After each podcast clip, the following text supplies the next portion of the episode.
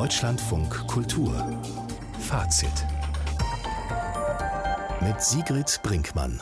Willkommen zur Kultur vom Tage. Wir sprechen über das Kulturleben in Beirut ein Jahr nach der Explosion im Hafen der Stadt. Der russische Oppositionspolitiker Alexei Nawalny wurde ins Straflager verbannt. Schweigt nicht und habt keine Angst, rief er bei seiner Verhandlung. Jetzt gibt es seine vier Gerichtsreden als Buch. Zwischen Kritik und Privatmeinung. Sie hören einen Einwurf zur Debatte um den Bullschaftsbusen und erfahren, warum ein 60 Jahre alter Entwurf über, für die Überbauung Tokios mit baumartigen Türmen seinerzeit utopisch war und heute das Interesse der Chinesen weckt. Am 4. August vor einem Jahr flogen im Hafen von Beirut 2750 Tonnen Ammoniumnitrat in die Luft. Die Druckwelle zerstörte große Teile des Hafens und Stadtviertel. In den Trümmern starben mehr als 190 Menschen. Überlebende und Angehörige erleben seit einem Jahr, dass Politiker eine Untersuchung der Explosion behindern und Demonstrationen mit Polizeigewalt aufgelöst werden. Das Vertrauen in die Justiz hat sich komplett aufgebraucht. Matthias Lilienthal hat das Hau in Berlin und zuletzt die Münchner Kammerspiele geleitet. Er hat eine Weile in Beirut gelebt und dort unterrichtet. Jetzt lädt er libanesische Künstlerinnen ein, im Frankfurter Musanturm zu zeigen, wie sie auf den Libanon schauen. Schön, dass Sie zu uns ins Studio gekommen sind. Guten Abend. Freue mich. 2019 protestierten Libanesen wochenlang gegen Korruption. Die Währungskrise verschärfte sich drastisch. 60 Prozent der Bevölkerung, liest man, leben heute in Armut. Dazu kommt die Pandemie und in Reportagen hört man Menschen, die sagen, sie fürchten, den Verstand zu verlieren. Viele sind depressiv geworden. Geht es den Künstlern, zu denen Sie, Herr Lilienthal, Kontakt halten und haben, ähnlich? Es geht im Moment allen im Libanon so, dass sie einfach Riesenschwierigkeiten haben, ihr Leben zu organisieren. Sie haben Schwierigkeiten, an Lebensmittel ranzukommen. Sie haben Schwierigkeiten, an Medikamente ranzukommen. Am Wochenende saß ich mit einem der Künstler, die in Frankfurt arbeiten, Ali Eyal, der eigentlich aus Bagdad kommt, Irak, und dann vier Jahre lang in Beirut studiert hat, zusammen. Der sagte, ja, in Bagdad gibt es im Moment vier Stunden Strom am Tag, in Beirut zwei Stunden. Und er sagte auch, der Libanon, Syrien, Jemen, Irak, alle Länder haben mit den gleichen mafiotischen Problemen zu tun, alle haben mit den gleichen Milizen zu tun und äh, auf eine fatale Art und Weise gleichen sich die Lebensverhältnisse in all diesen Staaten aneinander an. Wichtige Künstler wie der Performer und Schauspieler, Regisseur Rabia Mouet und seine Partnerin, die Schauspielerin Lina Sané, sind schon früher aus dem Libanon weggegangen. Auch der Tänzer Omar Rajeh und seine Frau Mia Hables. Sie hatten ein eigenes Theater in Beirut gegründet, haben das Land verlassen. Ich glaube, sie leben in Lyon in Frankreich. Es wird sicherlich mehr geben, die nicht mehr lange weitermachen können. Hat denn die Explosion das Fass für manche Künstler, Kunstschaffende zum Überlaufen gebracht? Ich glaube noch nicht mal, dass es die Explosion war, sondern es war im Nachgang, dass sich auch in einem solchen Moment wie der Explosion die Warlords an ihre Jobs klammern und politisch nichts in Frage gestellt wird. Und dass dann infolge der Oktoberrevolution 19 dann praktisch das Schneeballsystem der Nationalbank aufgeflogen ist und die Währung zusammengebrochen ist. Und das größte Problem ist halt, es gab eine Parität zwischen dem libanesischen Pfund und dem Dollar von 1500. Jetzt ist es im Moment bei 22.000. Also es hat eine Entwertung um 900 Prozent stattgefunden und die Leute wissen einfach nicht mehr, wie sie über die Runden kommen sollen. Und im Moment sind es 35 Grad in Beirut und äh, es gibt äh, kein Benzin mehr. Es gibt kein Benzin mehr für die Stromgeneratoren, die normalerweise Strom liefern, wenn die normale Stromversorgung zusammengebrochen ist.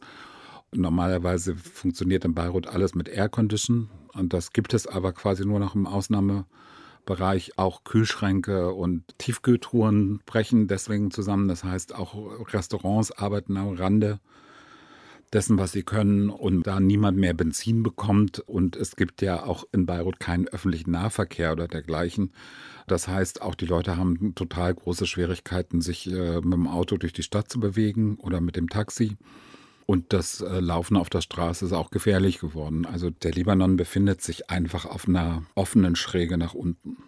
Sie bereiten, Herr Lilienthal, gerade ein zweiwöchiges Festival vor, das Ende August beginnt. Das Goethe-Institut Beirut ist beteiligt und auch das Ensemble Modern entwickelt ein Musikprogramm. Wie blicken die Performer, die Filmemacher, die bildenden Künstlerinnen auf den Libanon? Viele von denen gucken inzwischen auch von außen auf den Libanon.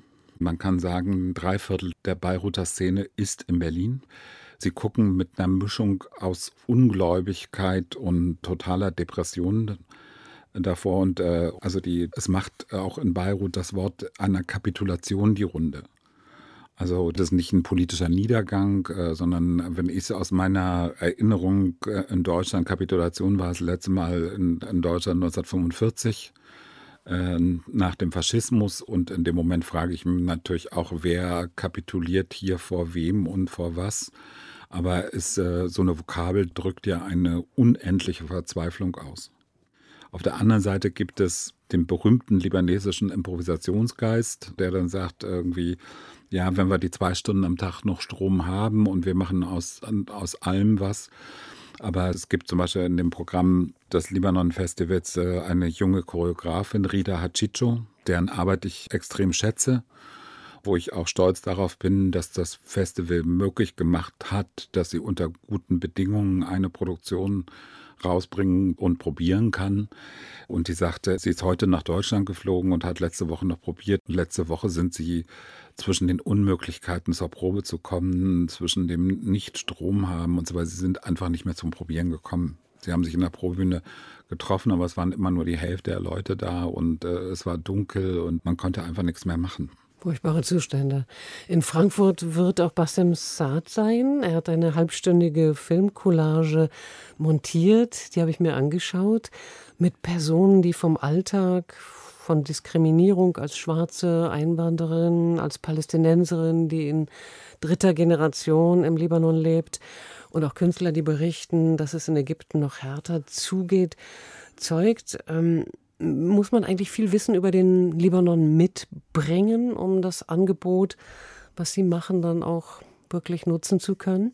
Oder gibt es begleitende Vorträge und Gespräche? Es gibt ein begleitendes Diskursprogramm. Ich glaube, man muss nicht viel wissen. Äh, das äh, leerlaufende Rumhängen einer Jugendszene in Beirut hat dann manchmal doch auch durchaus Ähnlichkeiten mit dem Rumhängen in Berlin. Also man muss nicht immer alle Signifikanzen mitkriegen, aber und äh, dieses Video von Bassem Saad, was er für den Club Transmediale gemacht hat, das markiert aber auch einen Prozess des Umdenkens. Also diese junge Künstlergeneration von Rida Hachicho, Bassem Saad, Marwa Asanios, Ali Iyal definiert sich nicht mehr in Widerspruch zu einem ja fast auch nicht mehr existierenden Staat, sondern sie versuchen sowas wie kleine Einheiten zu gründen, in denen sie versuchen anders zu leben und ein Leben anders zu denken. Und das ist das, äh, woran sie arbeitet. Rida äh, entwickelt eine Choreografie über Gruppe und hat ganz viel anhand von Tiervideos gearbeitet. Tiervideos von Flamingos und von äh, wie heißen die Tiere, die immer aussehen, als ob sie im Frack wären? Ah, die Pinguine. Die Pinguine. Und in dem Moment, äh, wo die Pinguine frieren, stellen sich ja ganz eng zueinander und da erfährt man ganz viel über die Gruppenbildung und von der Gruppenbildung aus assoziiert man ja ganz unfreiwillig sofort die Frage von demokratischen Willenbildungsprozessen. Und äh, ihre Tänzer haben jetzt auch gelernt, so wie die Flamingos, ihre Köpfe um 360 Grad zu drehen. Das macht total Spaß, das zu gucken und das ist total lustig.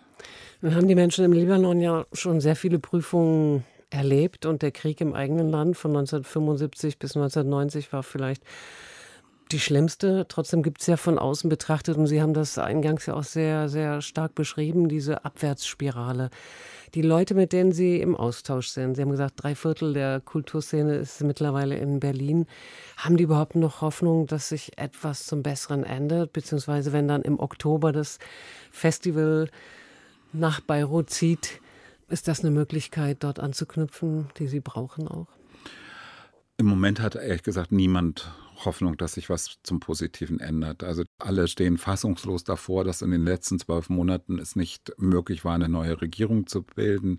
Alle stehen fassungslos davor, dass nicht elementare politische Reformprozesse eingeleitet wurden durch die ja dann auch ein anderer Fluss von Geld möglich geworden wäre und gegebenenfalls Reformen. Und ähm, auf der anderen Seite fummelt aber auch jeder weiter. Es ist natürlich auch so, auch dann Rabia hat auch bevor er nach Berlin gezogen ist, ähm, sieben, acht Jahre lang war halb in Beirut, halb in Berlin. Diese ganzen Künstler haben ja globale Biografien zwischen LA und Washington und Kuwait und Beirut und Berlin und Paris und äh, Sao Paulo. Und für diesen Moment der Krise verlagern sie das Standbein halt in Richtung von Berlin und dank der Arbeit vom DAD ähm, sind einige von hier hängen geblieben und jetzt siedelt sich halt so eine ganze Community hier an. Und die werden aber auch in dem Moment, wo es wieder möglich ist, das Standbein zurückspielen. Und wir bringen auch die vier jüngeren Produktionen Mitte Oktober nach Beirut zurück, sodass wir auch versuchen, da versuchen da die Rückspiegelung auch hinzukriegen und auch zum Beispiel das Diskursprogramm wird auch im Netz live gestreamt. This is not Lebanon, so heißt das Festival, bei dem libanesische Künstlerinnen vom 26. August bis zum 12. September im Frankfurter Muson-Turm zeigen werden, wie sie ihr Land wahrnehmen.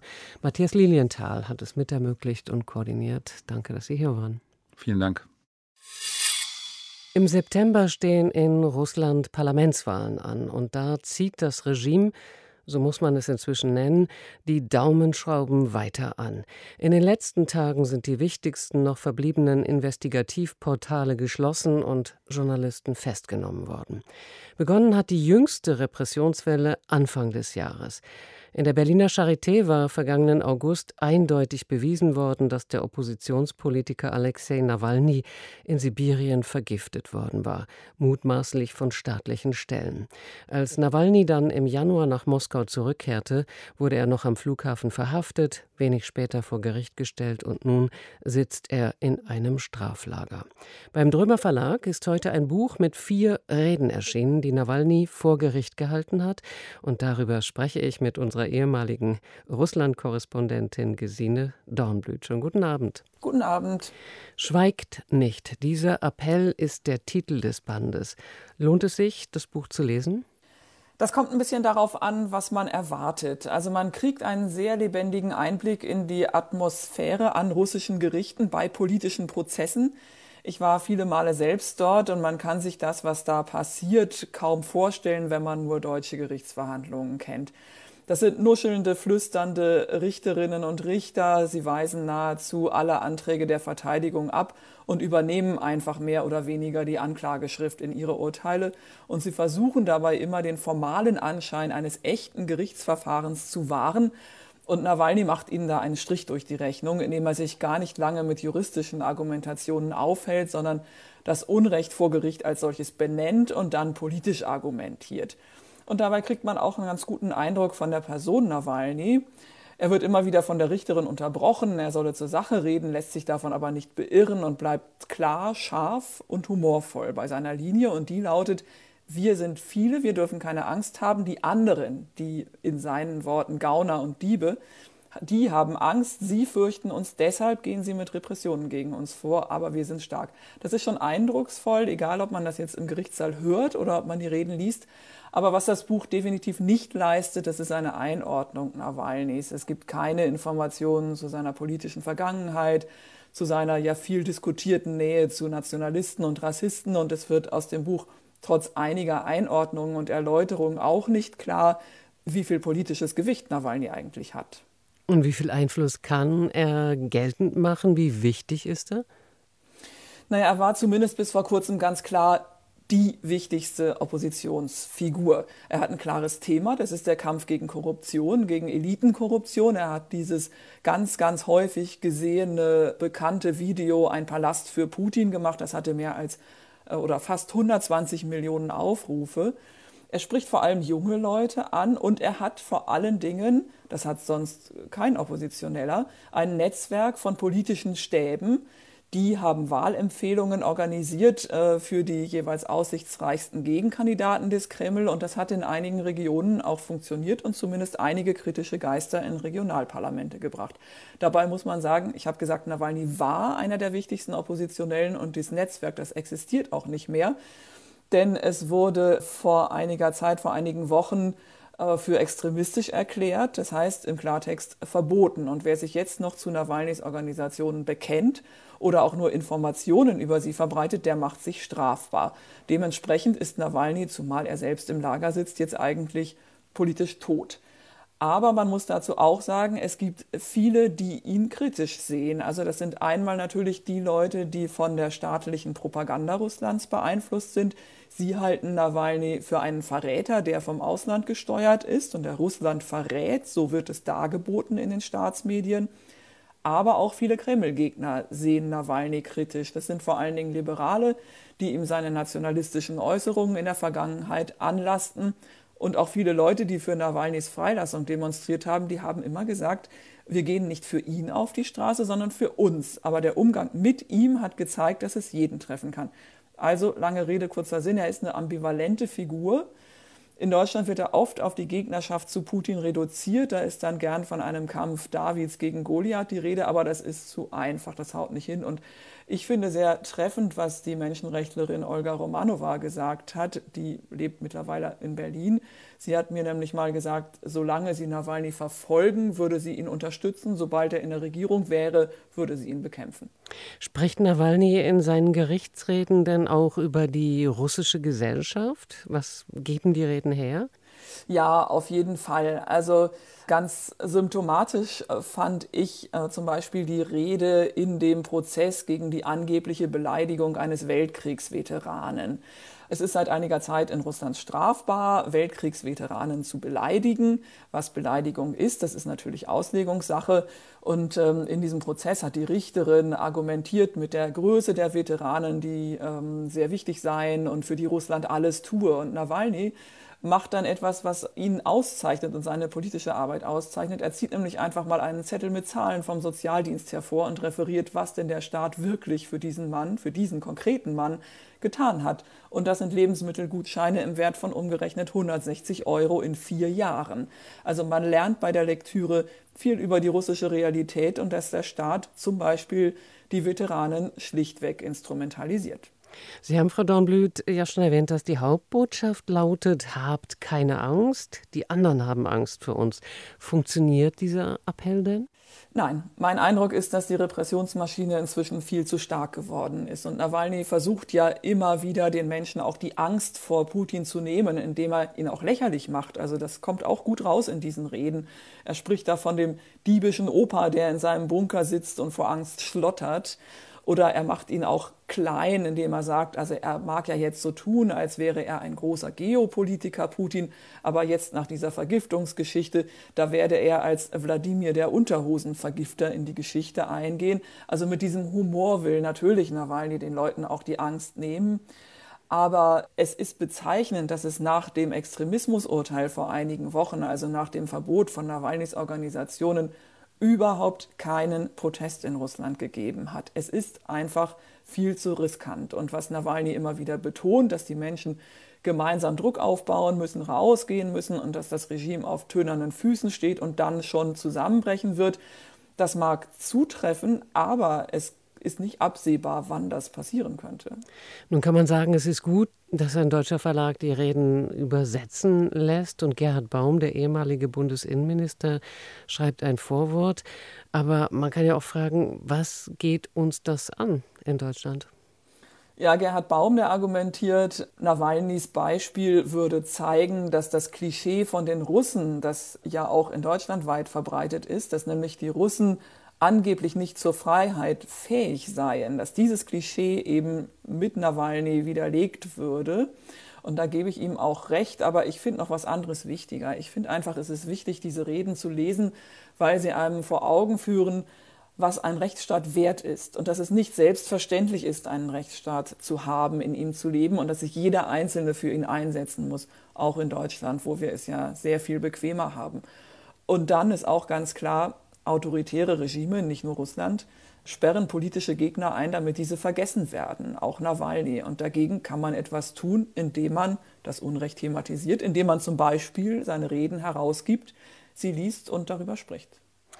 Im Drömer Verlag sind heute Alexei Nawalnys Gerichtsreden in deutscher Übersetzung erschienen. Der Titel des Buches heißt Schweigt nicht. Gesine Dornblüt hat uns gesagt, wie sie Reden versteht und die Person Alexei Nawalnys sieht. Dafür besten Dank. Sehr gern.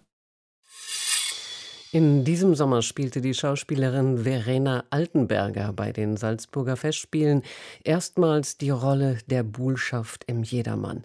Für die Filmrolle einer Krebskranken hatte sie sich eine Glatze rasieren lassen und nun sind ihre Haare halt erst ein paar Zentimeter lang.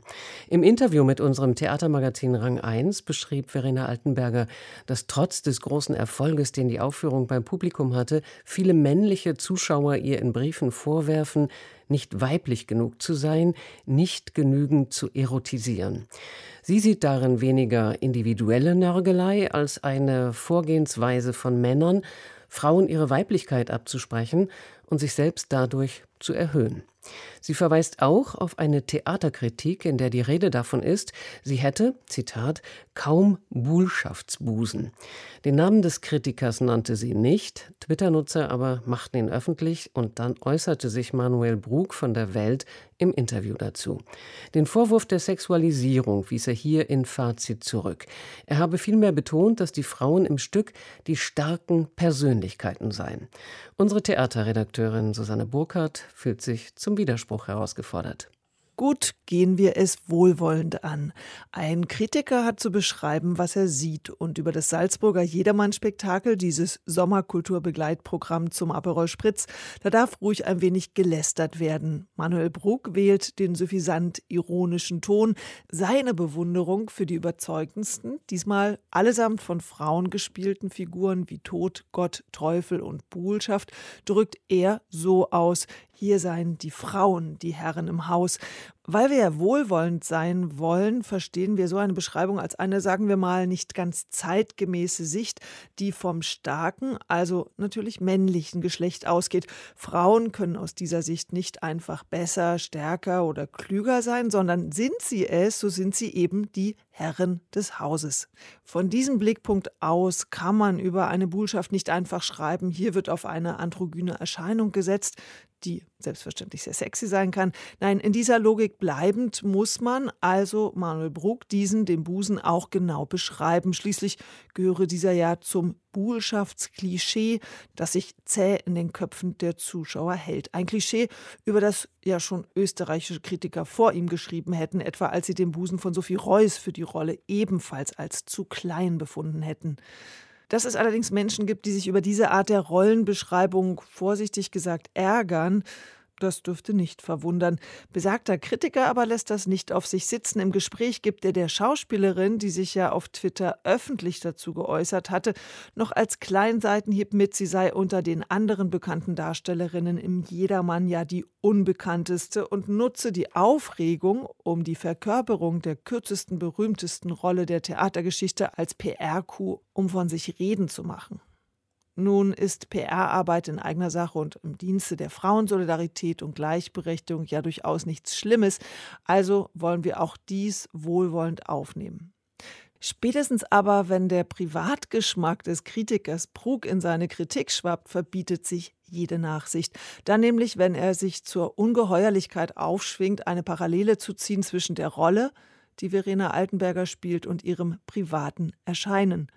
Brug betont, er müsse gerade bei dieser Rolle auch über das Aussehen reden, und das tue Verena Altenberger selbst ja auch. Als Beleg dafür nennt er ihren Besuch einer Premiere in High Heels und sexy Outfit.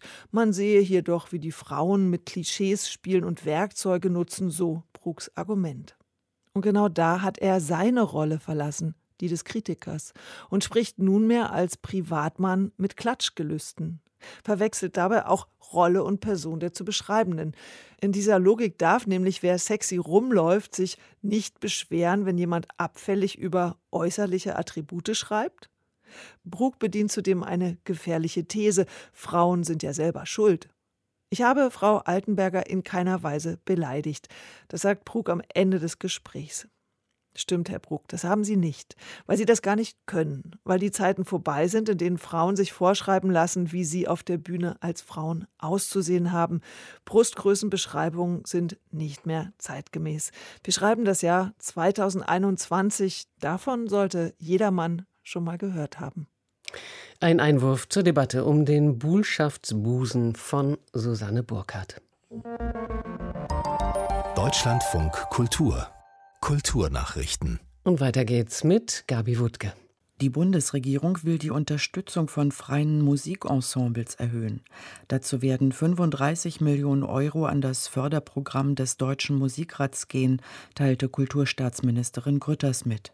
Die Folgen der Pandemie seien insbesondere für den künstlerischen Nachwuchs existenzbedrohend. Antragsteller können bis zu 150.000 Euro erhalten. Voraussetzung ist, dass die Ensembles nicht überwiegend öffentlich finanziert und die Projekte im Inland durchgeführt werden. Alexander Klar bleibt bis 2029 Direktor der Hamburger Kunsthalle. Norbert Kölles Vertrag als kaufmännischer Geschäftsführer ist bis 2027 verlängert worden. Das teilte der Stiftungsrat mit. Kultursenator Carsten Broster hob hervor, dass es Klar und Kölle trotz der schwierigen Bedingungen durch die Corona-Pandemie gelungen sei, durch digitale Angebote weiter sehr präsent zu sein und mit Besucherinnen und Besuchern in Kontakt zu bleiben. Hollywood will von Großbritannien aus den europäischen Markt zurückerobern. Die Sunset Studios planen in der Nähe von London 4500 Jobs. Für 120 Millionen britische Pfund wurde bereits ein Grundstück gekauft. An die 700 Millionen Pfund sollen in Produktionsstudios investiert werden. Großbritannien wird damit die erste ausländische Filiale der Sunset Studios, in denen Blockbuster wie Der Prinz von Bel Air, Harry and Sally oder La La Land gedreht wurden. Womöglich folgen die Streaming-Riesen nach. Der prominente Hongkonger Sänger Anthony Wong ist vorübergehend festgenommen worden. Ihm wird vorgeworfen, bei einer politischen Kundgebung vor drei Jahren nicht nur zur Wahl des Demokratieaktivisten Aung Nok Hin aufgefordert, sondern das Publikum, vor dem er gesungen hatte, mit Erfrischungen versorgt zu haben. Dies sei ein korruptes Verhalten, so die Antikorruptionsaufsicht. Örtlichen Medienberichten zufolge wurde Wong gegen Zahlung einer Kaution wieder auf freien Fuß gesetzt. Ihm drohen aber bis zu zwei Jahre Gefängnis. Geniale Luftschlösser. Architektur, die nie gebaut wurde. Horizontale Wolkenkratzer in Moskau, Manhattan unter einer Glaskuppel. Auf den ersten Blick sind utopische Entwürfe von Architekten glatte Fehlschläge, schließlich sind sie nie gebaut worden. Rückblickend erkennt man allerdings, dass sie viel bewirkt haben. Die Entwürfe inspirierten Architekten Jahrzehnte später und veränderten die Baugeschichte dann doch. In unserer Reihe Geniale Luftschlösser beschäftigen wir uns heute mit einem Entwurf, der vorsah, ganz Tokio mit Türmen zu überbauen, die an lebende Bäume erinnern. Und auf den ausladenden Ästen befinden sich kapselartige Wohnungen. Entworfen wurde diese City in the Air 1962. Warum dieser nie umgesetzte Entwurf des Japaners Arata Isozaki bis heute als wegweisend gilt, darüber spreche ich mit Peter Kachula-Schmal. Er leitet das Deutsche Architekturmuseum in Frankfurt am Main. Schönen guten Abend. Guten Abend. Wie viele Äste hat so ein Turm? Wie sehr geht er in die Breite und in die Höhe? Also im Modell sieht man einen sehr massiven mittleren Kern, der aufsteigt und dann kommen quasi zapfenartig wachsen dann äh, in vier Richtungen von jedem Kern aus ähm, ausladende Äste, an denen dann nach unten sich verjüngend Kapseln hängen ähm, als ein Cluster und dann einige Stockwerke weiter beginnt dann das nächste so ein Cluster und man sieht auf dem Modell eine, äh, eine Stadt im Werden. Dort sind manche dieser massiven Kerne bereits mit vielen, vielen von diesen Clustern bebaut. Andere stehen einfach noch, noch nur als Türme da. Und das Ganze soll also eine äh, Bewegung sein, die man sich vorstellen muss, dass sie möglicherweise die ganze Innenstadt Tokios überbaut und das, um sich von dem Verkehr und dem Gewusel zu entfernen oben beginnt das neue Leben, äh, Verbindungen zu, von den großen Kernen zueinander äh, und das Ganze über großen Zentren der Infrastruktur wie U-Bahnhöfen und Ähnlichem. 1962 war Tokio die größte Stadt der Welt. Das lag also doch sehr nah, dass Architekten in die Höhe planten, um die Verdichtung der Stadt aufzuhalten. Arata Isuzaki war 30, als er diese baumähnlichen Türme zeichnete. War ihm eigentlich klar, dass sein Entwurf etwas Utopisches hatte? Ja, das war ihr Ansatz. Er war Teil einer Gruppe von jungen Architekten und Soziologen, genau in der Zeit, Anfang der 60er, die proklamierten, dass die Zukunft äh, bald vor der Tür steht, dass man sie jetzt machen kann. Es war die Zeit der positiven Zukunftsideen im Westen wie im Osten. Und in Tokio bahnte sich gerade 1964 die Olympiade an die allerdings äh, ein riesen, riesen Spektakel war. Und Tokio zeigte sich der Welt als die Stadt der Zukunft. Und 1970 gab es ja in Osaka die Expo. Auch das eine ganz große zukunftsgewandte Schau. Isozaki mit vielen anderen seiner Kollegen, die sich Metabolisten nannten. Das hat was mit, mit dem Körper zu tun, mit der, mit der Körperentwicklung. Und sie sagen darin, die Gruppe behauptet, dass das Alte hinter sich gelassen werden muss und dass das Neue das Alte absterben lässt und darüber neu formt und die neue Welt, die neuen Gedanken. Das war in den 60ern in Japan populär, ähm, im Westen auch. 1975 kam die Ölkrise, dann hörten all diese futuristischen, positiven Ideen auf.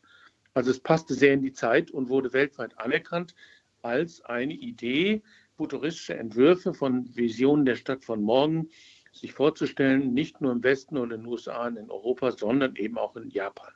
Ja, und trotzdem äh, hat man diese zukunftsweisende Architektur fallen lassen. Was sprach denn damals gegen die Umsetzung des Entwurfs City in the Air? Also Konkret will er auf die Weise die Stadt in einer neuen Ebene bebauen. Die wirft Schatten auf die darunterliegenden. Es gibt Probleme ähm, mit dem Luftrecht. Es gibt Probleme, dass dort oben Menschen über mir wohnen, 20, 30 Stockwerke über mir in der Luft. Die werfen dann Dinge herunter. Also einfach so eine Stadt in einer neuen Ebene zu gründen, ist nicht einfach, äh, bringt lauter Schwierigkeiten im Alltag mit sich und natürlich auch in der Durchführung. Man hat davon abgelassen, aber die Ideen waren in der Welt und überall machte man sich Gedanken über zweite Ebenen, über das Bauen oben, über den Verkehr. Und schließlich hat der Herr Isozaki, der vor zehn Tagen 90 wurde, er hat tatsächlich dann mit dem neuen China in den 90er und Nuller Jahren einen Bauherrn gefunden, der utopische, visionäre Entwürfe jetzt wirklich realisieren wird. Und Isozaki wie viele andere bauen jetzt neue Millionenstädte und stampfen sie in China aus den Reisfeldern. Also es passieren solche Dinge. Das heißt, sein Entwurf von 1962, der hätte auch statisch funktioniert. Ja, damals wäre es bestimmt schwierig geworden. Wir haben solche Dinge auch probiert in den 70ern. Heute haben wir die Technik dazu. Heute könnten wir die City in the Air bauen. Ist denn die Idee von den Kapseltürmen, die sich an diese Äste schmiegen, äh, später noch einmal aufgegriffen worden?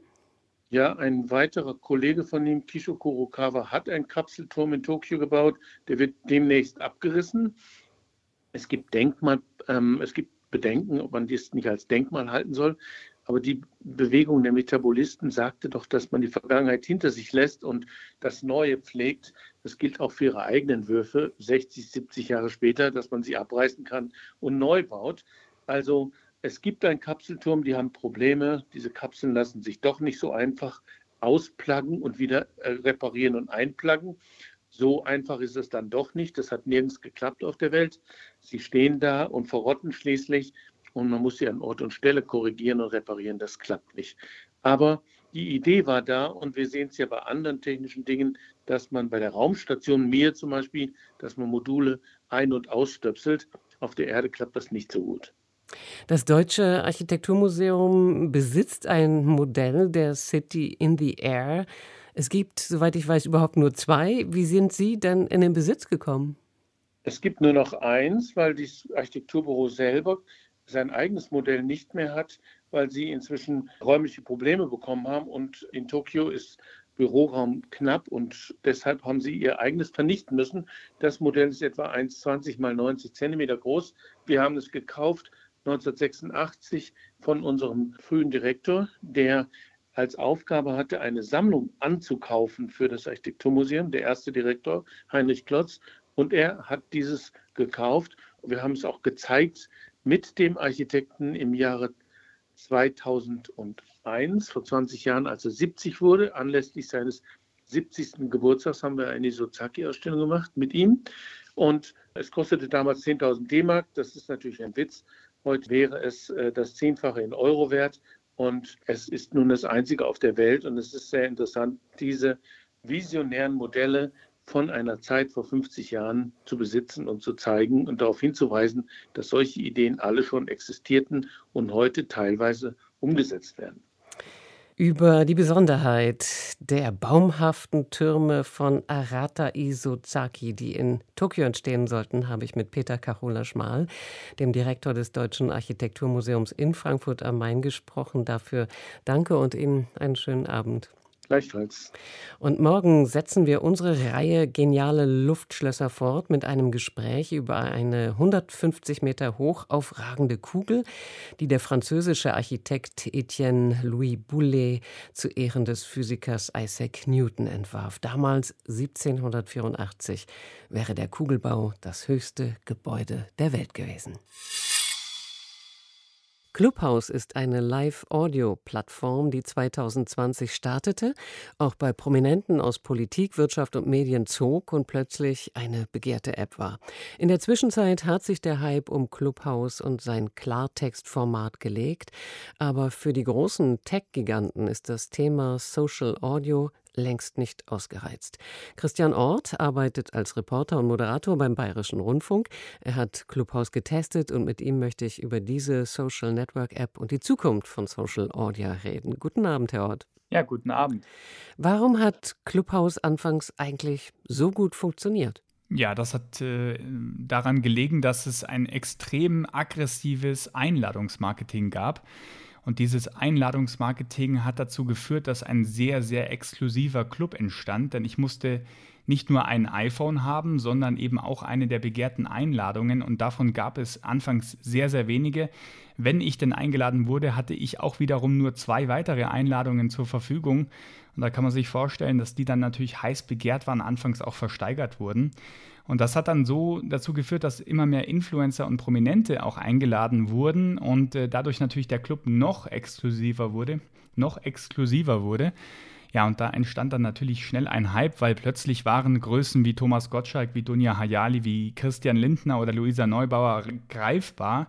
Ich konnte ihnen meine Frage stellen, ich konnte ihnen bei ihren Gesprächen äh, zuhören und äh, so entstand unglaublich schnell äh, ein Hype um, äh, um, Clubhouse. Aber eigentlich ist das dahinterliegende Medium, also Social Audio, das interessante Clubhouse ist eben nur die App gewesen, die diesem Trend äh, sozusagen zum Mainstream verholfen hat. Was für Inhalte haben da interessiert? Welche waren dominant? Ach, es gab anfangs sehr, sehr viele Gespräche von Unternehmern, von Venture Capital Gebern, vor allem in den USA, dann eben auch in Deutschland in dieser Gründerszene. Das wurde Clubhouse am Anfang auch vorgeworfen, dass Clubhouse eine sehr weiße App war, eine App für weiße Tech-interessierte Männer. Und ähm, dann gab es aber auch viele politische Gespräche. Man hat dann plötzlich mittags im Regierungsviertel den äh, Parteistrategen und den Medienmachern in der Hauptstadtblase zuhören können. Ja, das wurde dann immer diverser, ähm, was die Inhalte betrifft, aber wie gesagt eben sehr, sehr elitär. Was hat denn dann den Ausschlag gegeben für einen Einbruch bei den Nutzerzahlen? Ja, es gab im Februar noch diesen riesigen Hype und im März dann eben schon einen Monat später diesen krassen Einbruch. Und das zeigt ja schon, wie nicht nachhaltig diese App und dieser ganze Verlauf an dem Ganzen war. Und das hat an verschiedenen Gründen gelegen. Zum einen daran, dass es von Anfang an kein Gegenmittel gegen Hass und Hetze gegeben hat. Also es war ein Riesenproblem, dass in den einzelnen Räumen die Leute plaudern konnten, wie sie wollten, aber eben auch ja, Hate Speech an der Tagesordnung war. Außerdem haben die Prominenten dann die Plattform relativ schnell wieder verlassen. Also Clubhouse ist es nicht gelungen, die Prominenten auf der Plattform zu halten. Aber der Hauptgrund ist aus meiner Sicht, dass einfach die Funktion Social Audio, die dahinter liegt, bei Clubhouse ja eine Funktion ist, die sehr, sehr leicht zu kopieren ist. Also große Tech-Giganten können dieses Live-Audio eben einfach auch selbst bauen und das tun sie im Moment auch. Und deswegen, ja, ist der Hype um Clubhouse einfach vorbei. Und dann bleiben wir noch ganz kurz bei Clubhouse. Es gibt ja immer noch Leute, die äh, Clubhouse weiter nutzen. Was wird denn da noch geboten? Was ist da noch los? Also ich würde sagen, nicht mehr viel. Es gibt einige wenige journalistische Formate auch, also wirklich Expertengespräche.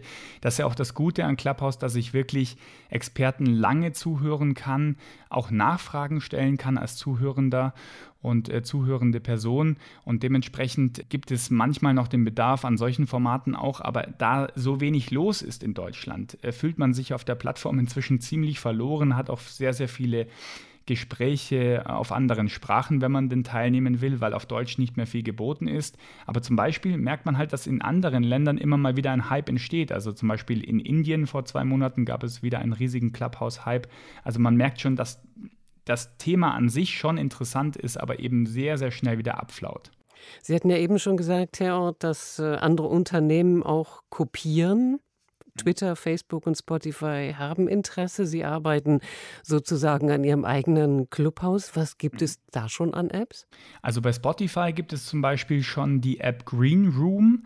Das kann ich mir auch sehr, sehr gut vorstellen, dass es funktionieren könnte bei Spotify, weil man kann sich einfach vorstellen, dass zum Beispiel große Musiker wie Justin Bieber dann einfach über ihr neues Album sprechen und die Fans dort Fragen stellen können an ihr Idol und Justin Bieber plaudert darüber, wie dieses Album entstanden ist. Also bei Musik macht das ja absolut Sinn und das könnte man natürlich auch verkaufen oder versteigern. Ein Ticket für ein Behind-the-Scenes-Gespräch, aber auch Facebook, Twitter und LinkedIn arbeiten an so einer Funktion. Auch auf Twitter kann man sich das sehr gut vorstellen, weil eben schon sehr, sehr viele prominente Nutzer dabei sind, ohnehin einen Twitter-Account haben viele Politiker oder Kulturschaffende. Und dann ist es quasi ein leichtes. Äh, Twitter hat jetzt die App äh, oder die Funktion Spaces gelauncht. Das ist sozusagen wie Clubhouse, nur eben auf Twitter.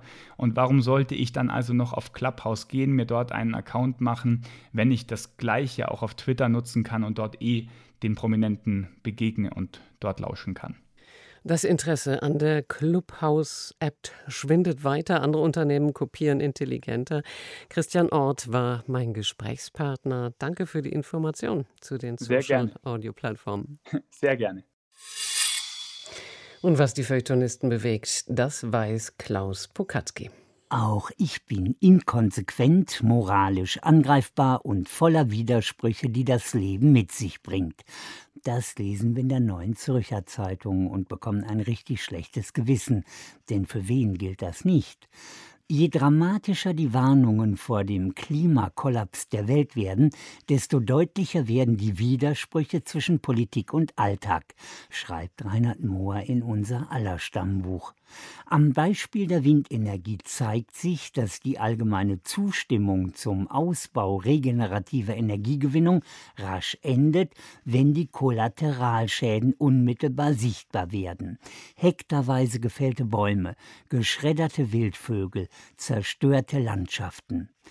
Und das schlechte Gewissen des Kulturpressebeschauers wächst langsam so hoch wie die Windräder, die er so unerträglich hässlich findet.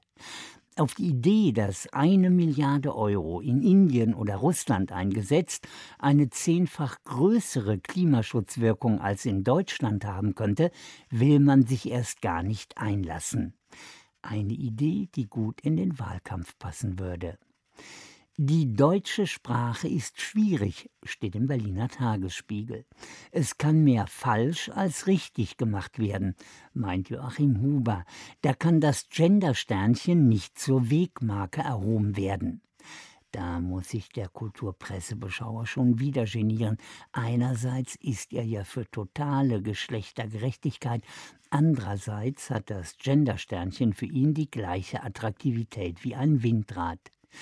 Gendern ist ein Menschenrecht, das auszuüben jedem und jeder freisteht, versöhnt uns alle dann Joachim Huber. Sportkleidung ist politischer, als man denkt, auch bei Olympia, ruft uns die Tageszeitung Taz einen Aspekt nicht nur des Sports, sondern auch männlicher Geschlechterbrillen ins Gedächtnis. Wie sind die Sportlerinnen gewandelt? Im Jahr 1919 verursachte die französische Tennisspielerin Suzanne Laglais in Wimbledon den ersten großen Modeskandal, als sie es wagte, sich in kurzärmeligem Shirt und wadenlangem Rock auf den Platz zu stellen, ohne Petticoat oder Korsett darunter. Wirft Beate Schede einen Blick weit zurück. Komplett irre mutet es heutzutage an, dass Sportlerinnen gezwungen wurden, ihren Körper ins Korsett zu schnüren. Die Logik dahinter ist aber eigentlich dieselbe wie heute. Geht es doch offensichtlich nicht um Funktionalität, sondern darum, Weiblichkeit so zu inszenieren, dass sie den männlichen Zuschauern auch etwas fürs Auge liefert. Bei den alten Römern war das noch anders, da trugen auch die Männer rockähnliche Gewänder. Wer sich durchs große Latinum gepaukt hat, ist im Vorteil mit Fremdwörtern und neuen Sprachen. Das findet die Süddeutsche Zeitung. Die britische Regierung hat einen Plan für das Ende der Bildungsungerechtigkeit Latein. Und so soll nun an staatlichen Schulen im Vereinigten Königreich vermehrt die schöne alte Sprache gelehrt und gelernt werden. Während in Deutschland im Schuljahr 2019-20 knapp 6 Prozent aller Schülerinnen und Schüler Latein lernten, wird die Sprache in England nur an 2,7 Prozent der öffentlichen Schulen gelehrt und an knapp der Hälfte der privaten also da, wo traditionell die britische Führungsschicht einst die Schulbänke gedrückt hat, wie auch ihr derzeitiger Premierminister. Boris Johnson übrigens hat vor zwei Jahren zu Protokoll gegeben, er habe fast nichts anderes gelernt als Latein und Griechisch, und jetzt regiere ich das Land. Es ist also eine perfekte Ausbildung. Da könnte man auch durchaus anderer Auffassung sein meint Klaus Bukatzki. Und das war Fazit heute mit Sigurd Brinkmann. Kommen Sie gut durch die Nacht.